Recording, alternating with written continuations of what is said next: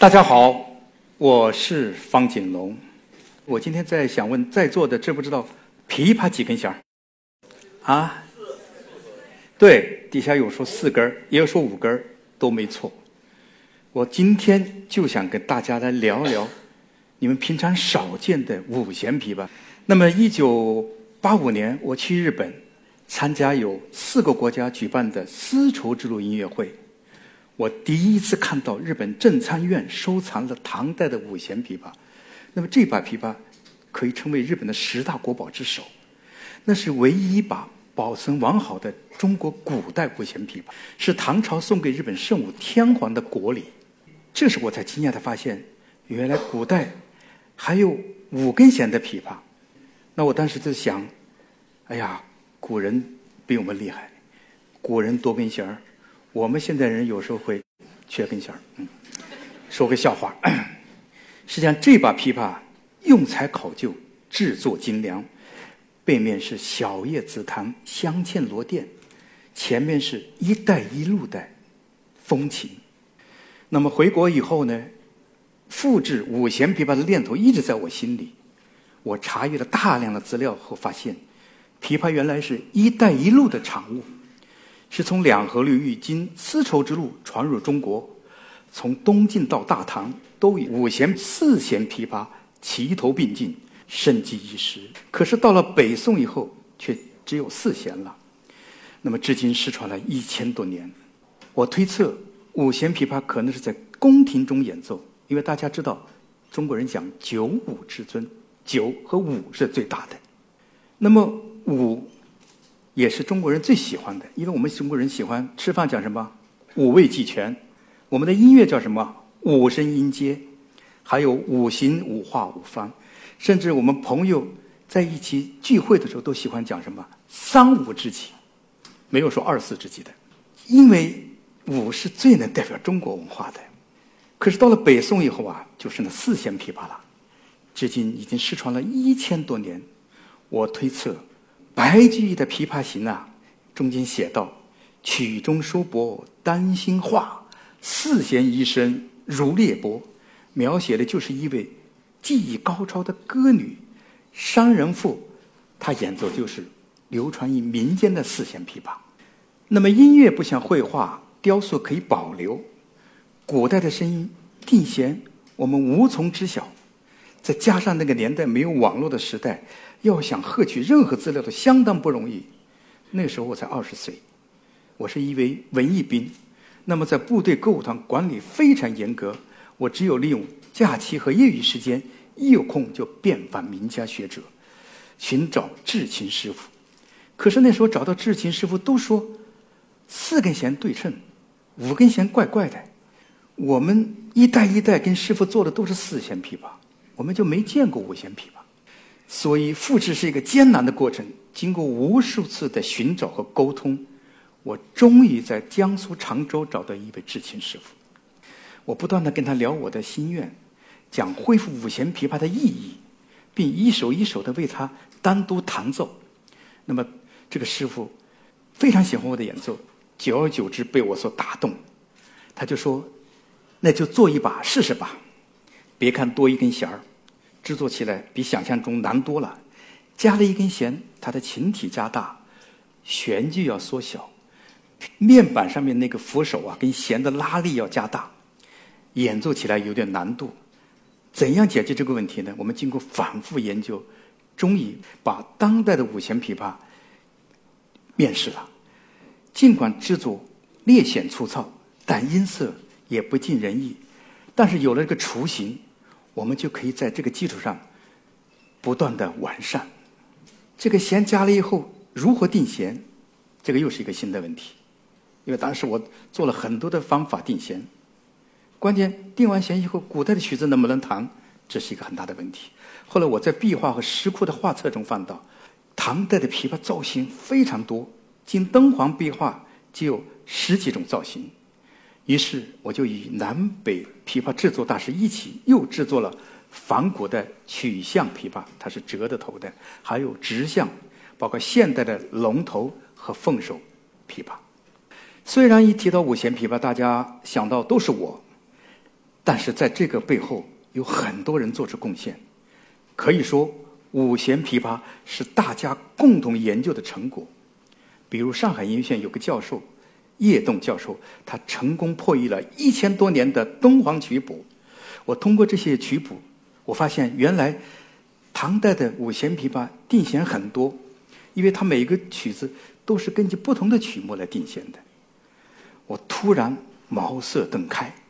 于是，在四弦琵琶的基础上，多加了一低音弦。好了，大家看到这个造型就是唐代的造型。那么，这个是在唐代的基础上又发展了，变成当代的五弦。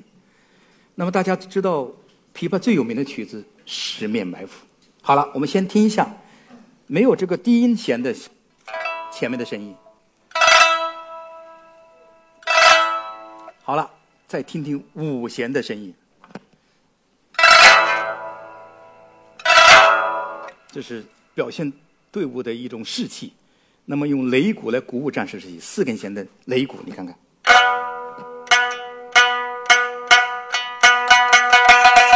感觉这鼓会小一点那么五根弦的擂鼓，鼓听听什么样的声音？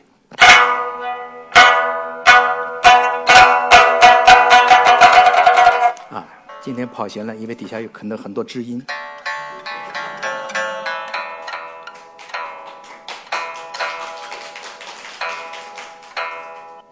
那么队伍出发之前，吹起号角，这是四根弦的号角，五根弦的号角，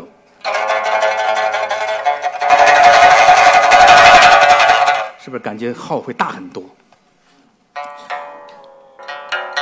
好，既然说到琵琶是一带一路的产物，我今天用五弦琵琶带带你们走“一带一路”。首先从我们北京出发。那么北京最有代表性的什么？京韵大鼓，单弦儿。哎，我们曲艺里面金腔金韵，你看。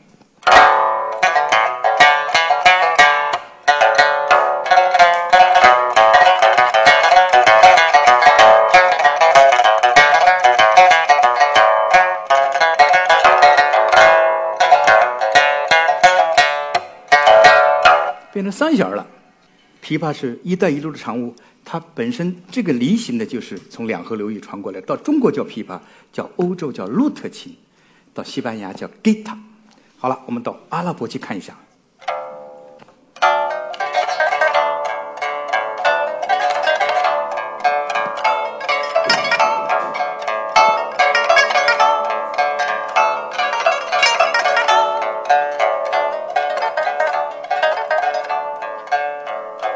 阿拉伯了。那么还到一个文明古国印度四大文明古国之一，他们有一种乐器叫西塔尔琴，还有一种鼓叫塔布拉鼓，印度鼓。我用一个乐器表现两个乐器。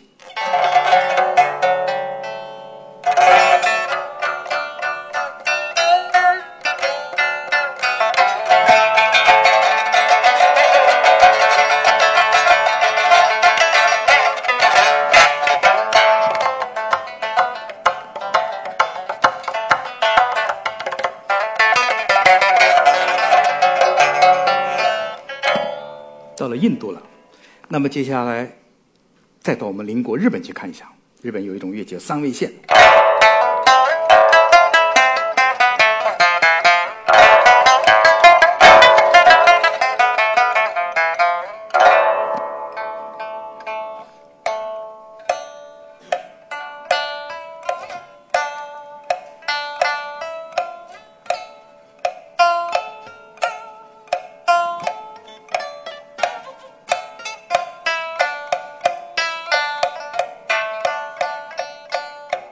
亚洲走完了，我们到欧洲去看一下。西班牙也是一带一路的地。那么西班牙有一种舞蹈，它有响板哎，打击乐，弗拉门戈那样。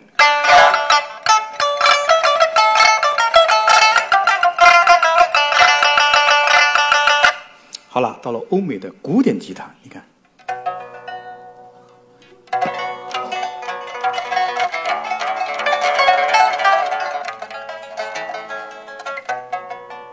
还有民谣吉他，关键还能来电吉他。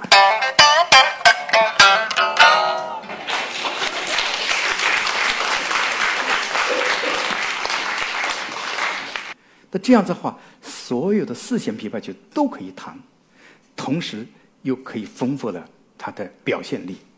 我是在前人的基础上，终于把延伸琵琶生命力的这根弦。续上了。一提到民族音乐的继承与创新的这根弦儿，那我就讲一个东西方乐器的比较。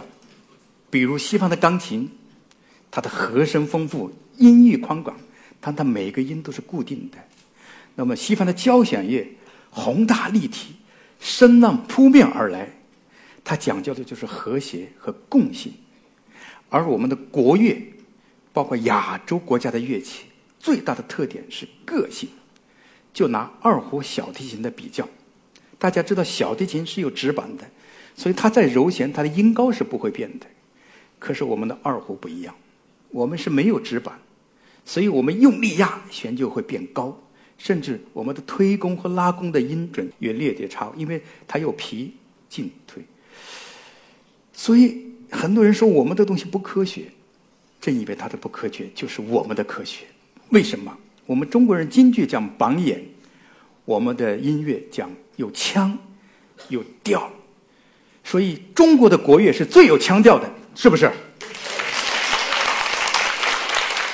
那么一说到东西方的音乐，我就突然想到一个故事：当年美国前总统克林顿访华，大家知道克林顿是一个萨克斯风的高手，那么国家就为了迎接他，就做了一个串曲，就用萨克斯风和二胡做了一个对话。演奏的曲子就是二泉映月。大家知道萨克斯风都是有机械的键子，所以它每个音出来都是很直、很规范。可是二胡不一样，所以等当总统看到二胡的演奏，他就被惊呆了。为什么？二胡它有柔啊，有花呀，压柔啊。啊咚哩哩嘞啊咚的哩哩哒咚哒啦哆来的。咚，在心窝里捞了几下，感觉。所以，总统听完了以后，马上就进行了总结。他说：“西方的乐器非常科学，但比较激进；中国的乐器看似简单，它更富有人性。”这就是总统说的。大家知道，随着科技的发展，人类发明的电子合成器可以模仿很多种乐器。那这些乐器是不是就可以被被电子乐器和取代呢？当然不行，因为每件乐器都有它的专属，有它的独特的历史的渊源。我们的民族音乐是屹立在世界的音乐之林，是永远无法被取代的。因为刚才总统讲了人性化的东西，我认为中国音乐啊，应该是野生的，而不是圈养的。为什么？大家看到很多的民歌，我们现在西方的歌，他们是要讲头腔共鸣，我们不是。啊，我们要如果去唱藏族歌曲，怎么唱？我告诉大家，很简单，你学会羊叫，美 太阳啊！你看这个就是藏族的风格了。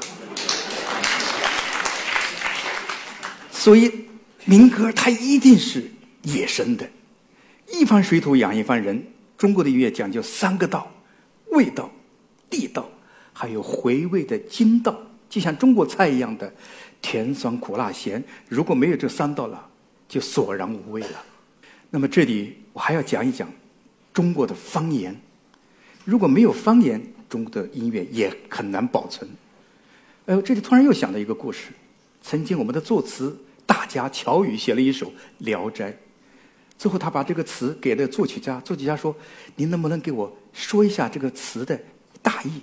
特别想听听您的语气。”乔羽轩是山东人啊，他一说出来就是：“你也说《聊斋》，我也说《聊斋》。”作曲家一想，对了，已经曲子写出来了。你也说《聊斋》，我也还说《聊斋》。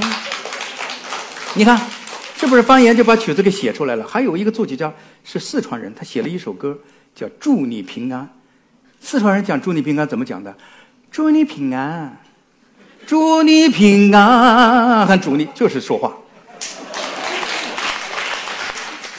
这就是我和我所有热爱传统文化、喜欢民族音乐的朋友苦苦追寻的中国文化的玄。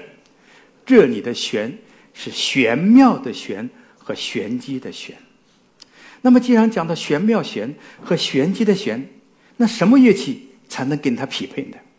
我突然又想到一个古乐器，它就是所有的簧片乐器的鼻祖，是我们神话里面说的女娲造黄的黄。因为有了黄，才有了今天我们见到的滥竽充数的竽声。中世纪那个传教士把这个声带回欧洲以后啊，他们不会演奏，他怎么办？他们有烤面包的那个风风箱，就怼上去，嗯啊嗯啊，就变成今天的手风琴。所以这个乐器非常伟大。所以刚才我说了，你中有我，我中有你。所以国乐应该是联合国的国，世界的乐。好了，大家想不想听听这个声音？好，既然说到玄妙的玄，玄机的玄，这个乐器很有意思，就几个小片儿，可是它可以横跨古今。它既能表现电子音乐，也能表现古代的一些巫术，甚至萨满的东西。